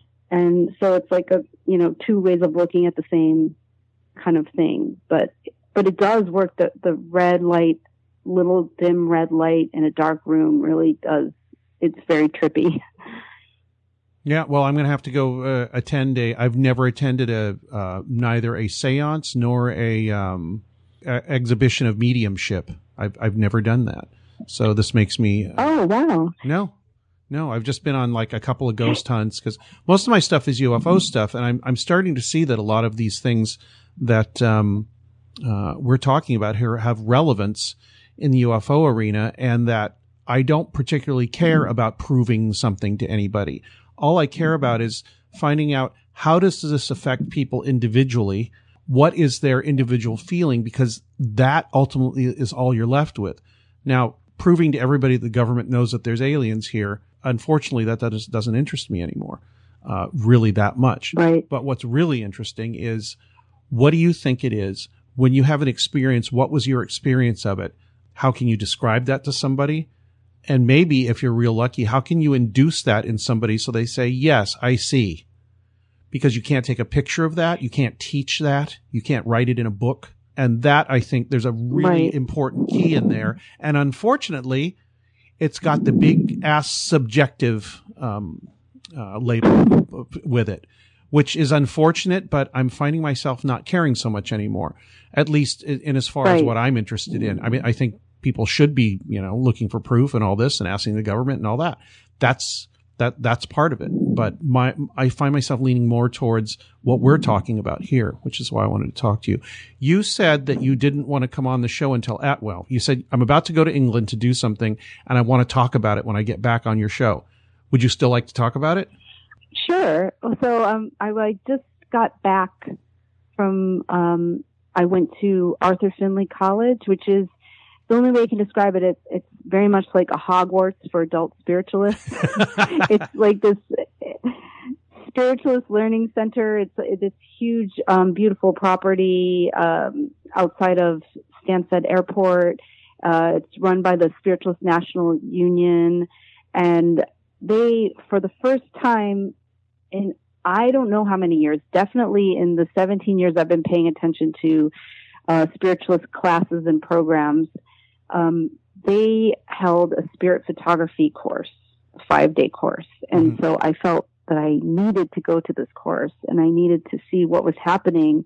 I wanted to get the most up to date, up to the moment um, report on spiritualism and photography, and I felt I would find it there. Um, but what I found, and you know, I, and part of my project, I, I have been documenting and researching mediums who use photography. And um, there are a lot of mediums using photography in an interesting ways with self documentation and playing around with the photographic technology. And so I thought maybe I would find a bunch of that there, but no, the course was actually taking it back to 18, you know, the 1870s. And they w- were like having us pray for spirit extras and magnetize our cameras and tried to get traditional spirit photography. So that was really surprising to me. So it was moving backwards rather than forwards. It was like going back to the images and trying to make like the authentic early spirit images. So that was really surprising. I really was surprised by that.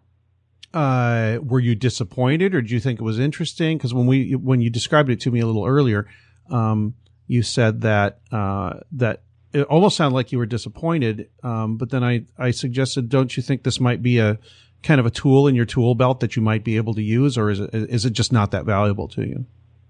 The one thing I was disappointed with was that there was not really an acknowledgement or a conversation about the realities of the photographic technical process. Hmm. You know, there was it was it there it was just completely discounted. But at the same time, I was really excited that to be in a room with people who believed that maybe we would get a spirit extra and to be in a room where we were using cameras in that way. I mean, it's like not, you know, I've never been in that situation yeah. where people were working with cameras and genuinely believed something was going to happen. Yeah. So I started to embrace that aspect of it. Yeah. And I got really as experimental as I possibly could, and I made I did make some images that I really like that will be in my book. Uh-huh. Um, but it was, you know, I thought it would be a conversation about the most up to date technology and new techniques and new ways of looking at photography. But instead, it was, no, we're going back to the original way that spirit photography was done, and that's what we're aiming at. So, yeah, it was it was a bit of a head trip, really. Oh, so they weren't um, using glass plates and uh, and cameras with bellows. No, but they were approaching, but they were approaching it the same way uh-huh. because the whole magnetizing the plates thing, you know. So the teacher was telling us to magnetize our own cameras, our own digital cameras, in the same way that you know photographers took their plates and like prayed on them and then they would come out with spirit extras. Oh, you know, I mean not with which, literal magnets, you, but sort of charging them uh, psychically or something. charging them, yeah. which uh, you know, which skeptics or people who have tried to debunk spirit photography say, well, that was part of the way that they passed the plates around and switched the double exposures.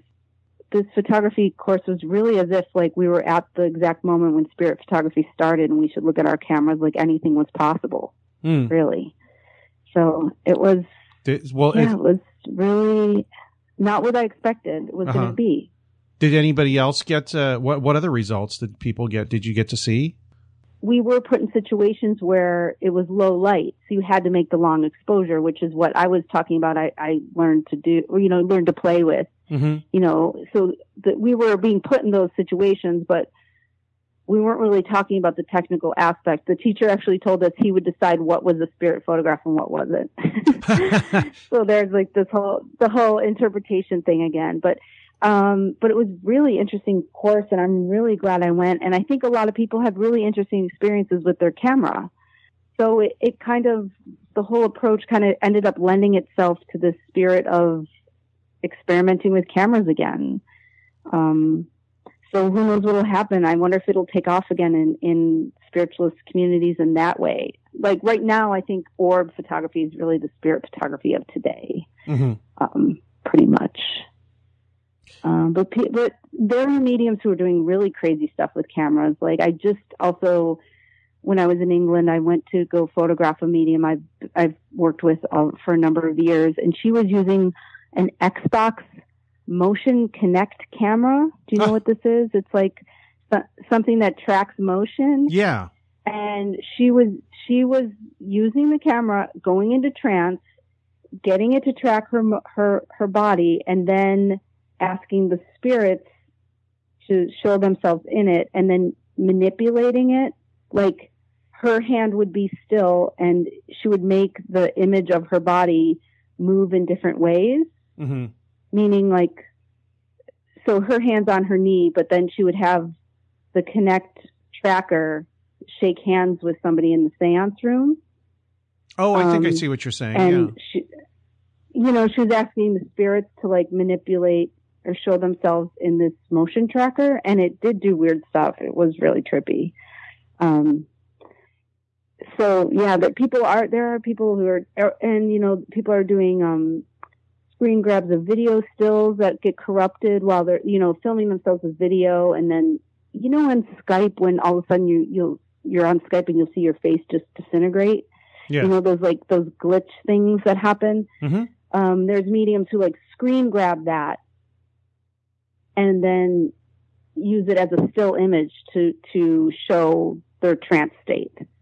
Um and some of that is really really profound and interesting. So there there are all these experimental new ways of working with photography and spiritualism happening.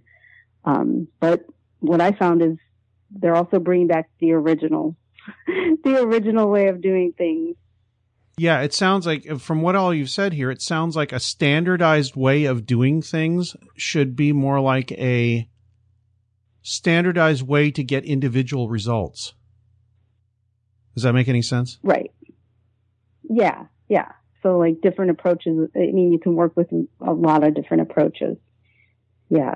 Meaning somebody will use the motion tracking or somebody will take a photograph in a seance room or something like that and you'll get completely different results, but it will be important for the people that took the picture and maybe some of the people that see it on some level and speak to them on that level.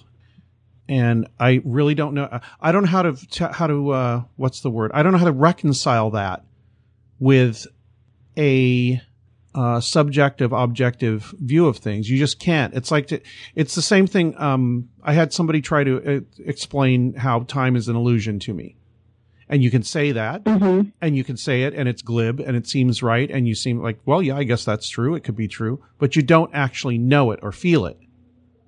So Right. the person who was explaining it to me spent an hour and a half explaining it to me, to me until he saw a look on my face where I went, Oh my God, it is. It is an illusion. Oh my God. You know, it's, it's a construct. It's a useful construct, but it's a filter we put over um, to make things work properly for us in the way that we think the world works. And I think the same Right. thing goes on here with, with your work. And when people are trying to uh, make sense of something that a spiritualist just takes for granted and then somebody sees an image or is experiencing something or whatever and they go, Oh yeah, I see it. But they're not going to describe it the same way the spiritualist did. And they're not going to describe it the same way their neighbor did. But that doesn't make it and uh, that doesn't make the experience irrelevant or wrong or false or whatever. It just makes it, you, Right. you can't put it in a jar and weigh it, like I said before. Yeah. And, you know, I have to say, well, it's, oh, cause, well, earlier we were talking about too, like, I, I do think the spiritualism topic does relate to it. I'm starting to see how much it does relate to the UFO, um, thing. Uh, and one of the ways Please is go on. a lot of mediums, a, well, a lot of mediums, most mediums have had UFO experiences. Yes. Many of the ones I know, many of the ones I've met hmm um, you know, Whitley Strieber, Strieber or Stryber, sorry, I, I don't want to say it wrong, but, um, Uh, most people say you know, Strieber, I think. you know, I think he even says Strieber. Strieber, Yeah. Strieber, um, he talks about, you know, his wife Anne and how initially she said, oh, this has to do with death. Like she saw the whole abduction thing as having to do with death or people on abduction experiences see dead people too. Or, you know, now he's communicating with Anne and you know, you know there's a the crossover there, and he's very much talking about it. Right. And um, I do think it relates. I, I do because, I, and why I mention it is that you know I was asked to speak at a UFO conference, Hmm. and most of the most of the people said they weren't interested in what I was going to talk about, but the ones who stayed then did find it interesting. But just the term spiritualism turned them off. They were like, eh, we, we don't want to hear, we're not interested in this. This has nothing to do with what we're interested in. But the people who did stay and listen to me did end up relating and finding it interesting. Yeah. So I, I do I do think maybe the crossover, the parallels is something that's not I don't know, maybe that isn't talked about a ton. No, it's know. really not talked about at all. In fact, it's one of those things. It's funny. It's there's this um the separation between people who are kind of new agey and and hippie-ish and all that, and then there's people that are you know science is we have to keep this very scientific and analytical because that's the only way we're going to figure it out. And the two sides don't talk to each other. Mhm. Uh, and I think that's a problem. If you could get the two sides to be combined into one sort of study, that would be, and I don't even know how to do that.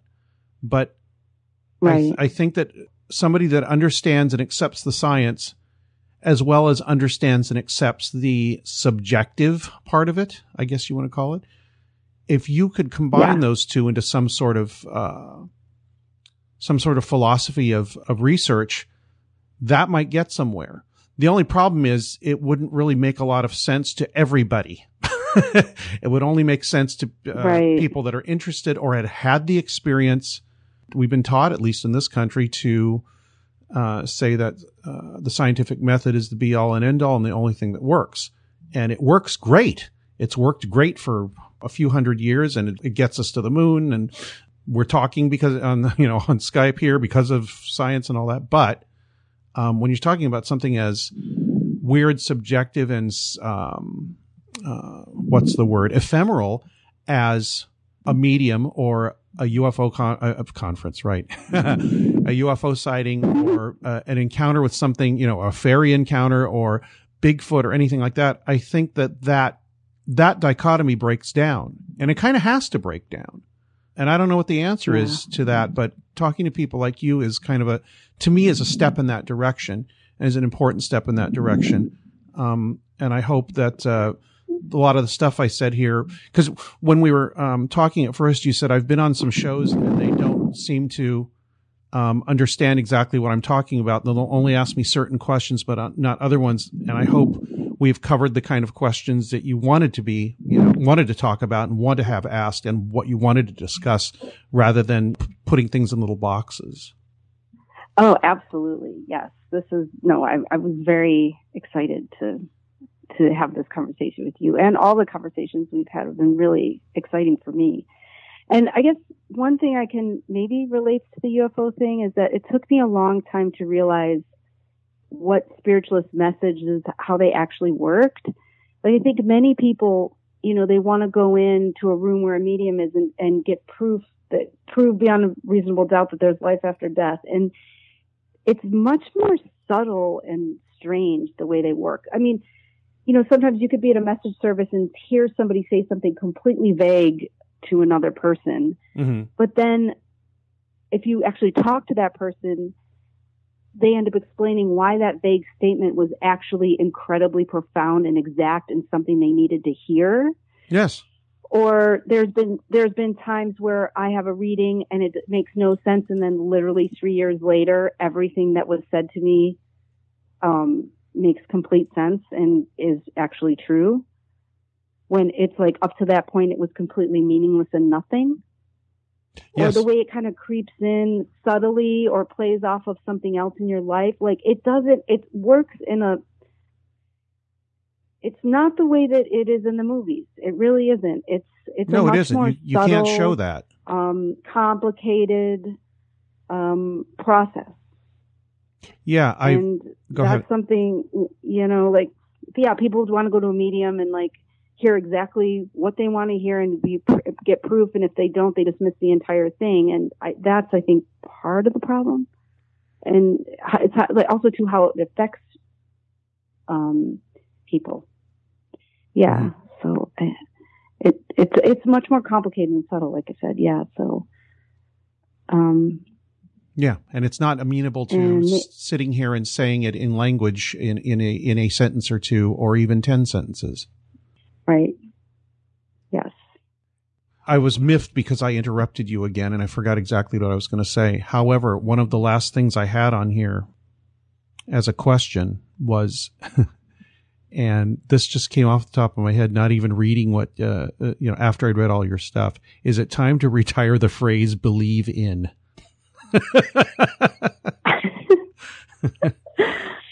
Yeah, yeah. I think it's the the the phrase. You know, I well, Jeffrey Kripal says it a lot, right? Both and. You know, Mm-hmm. Yeah. that's. I think I think that's more where we should go. Yeah, um, I think people get so uh, obsessed with an answer that they realize that, and I've I've said this before. If you if you've got this idea that you need an answer, you're going to look for an answer, and your all of your effort Right. is going to be directed towards that answer. And there's about five thousand other answers sitting around you that you completely ignored, which probably were better or would make more sense to you that you've ignored because you're saying I'm going to find this answer or somebody saying, "Do you do you And then- believe in this?" It's like, well, I don't, I don't like you asking me that question because you're you're you're putting me in a box I don't want to be put in. Exactly. And I think, well, you and I both agreed on in our earlier conversation that anybody who offers you answers, you should run from. Yeah. You should, you don't want the people who have the definitive answers to these things. Like that's, um, yeah, it's Yeah. not, it's usually the wrong way to go.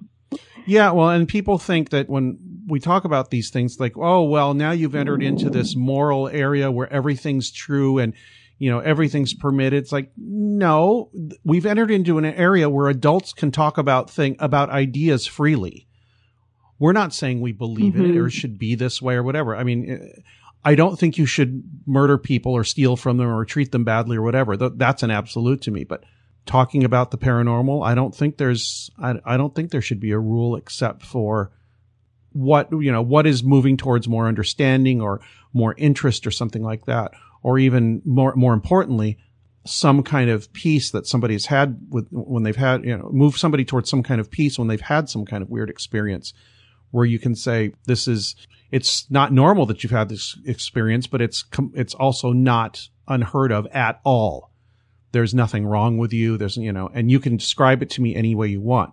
And that's fine. And I noticed that too. You know, I've said this on the show. I'll be at a conference and somebody will come up to me and they'll just, they'll just say, um, can I tell you what happened to me? And I go, yeah, okay. And 75% of the time or more, they say thank you and walk away after they've finished with it. They just wanted to get it out of their mouth to somebody that isn't filtering, telling they were wrong, whatever it was. I hear some of the most insane things, but I'm not going to tell the person they didn't see that, and, and they're they're perfectly okay with it. They're not raving and with their hair wild and about to be put in a mental institution. They just want some peace with this weird thing that happened to them, and right. uh, And I- that's all you can do sometimes. Anyway, I'm sorry. Yeah, no, but I, I think also too, if you're heavily involved in the study or, or thinking about these topics, I really feel there's danger if you don't stay in a state of constant questioning. Yes. It's so easy to get stuck on something. Look, you have to keep Swimming.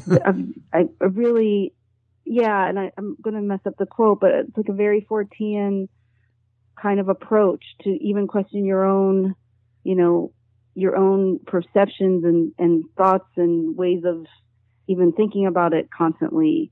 Um, or, or else I, I really think there's danger of losing the horizon if you don't stay moving with the angles you look at it with. If Yeah. that makes sense, you know? yeah. Certainty is a you pathology. stand in stand in one place. Yeah, if you stand in one place too long, I think it's easy to get lost. hmm Yeah, because you you say this is what it is. In within about ten minutes, fifty people have very specific and good arguments why you're wrong, and Mhm. they'll be they'll be correct. So this thing, it's not. It's this area is I don't think is made to. I think it's designed to have uncertainty in it because that is a very integral part of life. I said earlier, I was listening to the interview I did with George Hansen, which I haven't posted yet. And somehow while we were talking, I came up with the phrase and I just posted it on the Radio Mysterioso site. I'm trying to explain the paranormal is like trying to explain a joke.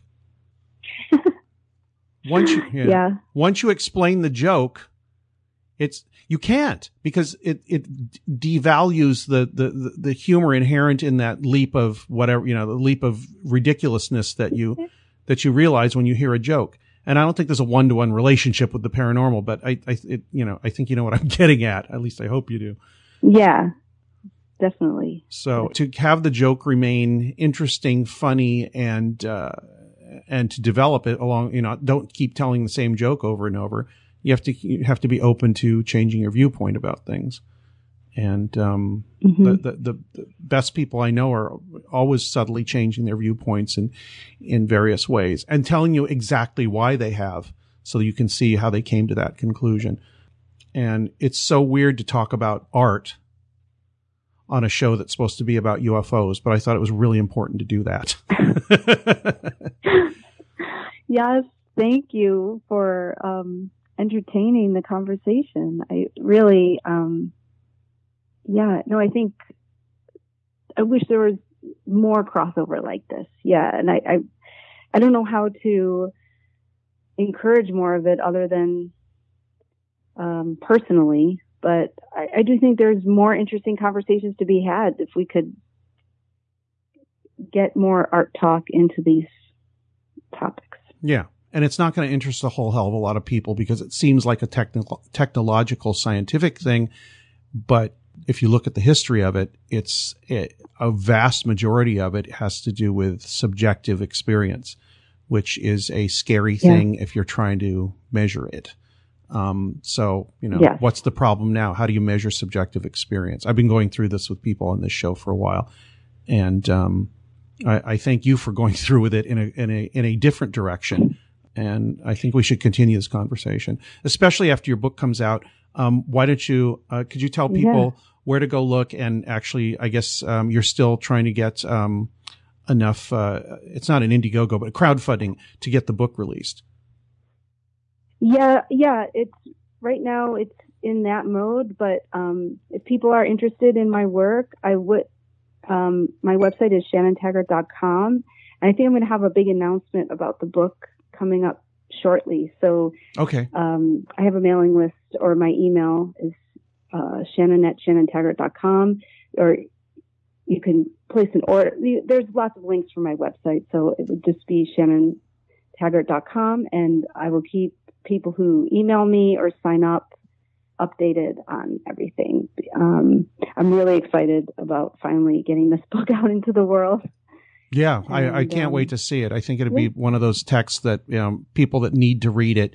Uh, I, I want to I want to make them aware of it by you know things like this, doing this show and letting people know. Look, I think this is really relevant to what we talk about on this show, and that uh, um, we'll really realize the implications of that after the book comes out, and we have more conversations about this and about these connections. Thank you so much, Shannon. Thank you. I look forward to talking to you uh, again. Every time I've talked with you, I've really enjoyed it. Yes, Thanks. same here. You are the guest. You get to pick the outro music, which you probably, oh you've heard the show before, so you know that. I hope you had something pre- prepared. If you didn't, I will. Uh, oh God, I know. I'm I'm just um. I'll edit. I I'll forgot edit out the this. space. Oh boy. you okay? How about? Don't don't feel under pressure. Just you know, uh, uh, you can tell you can tell me in ten minutes if you like. Oh really? yeah, yeah. Oh my gosh. Um, I'll you know, put just pick anything. Oh gosh. Okay. anything. You what what, what Um, what is your favorite piece of music that you would like to have lead out this uh this uh, conversation? Um, how about something by the Yardbirds? Ah, I like the Yardbirds too. Uh, yeah. Well, I can only think of the normal things like For Your Love and Train Kept a Rolling and things like that. Yeah. yeah. Either of those would work for me. Oh, okay. I guess it's not paranormal, but I, I, I do think doesn't need to be completely, especially Jimmy Page. So. oh yeah. Here's a good studio version. Thank you so much, Shannon. I'll talk to you again soon. This is one of those uh, conversations that I really look forward to on this show, and we'll have some more when the book comes out, or maybe even before. Yes. Thank you. I really uh-huh. look forward to it. Thank you. Thank you.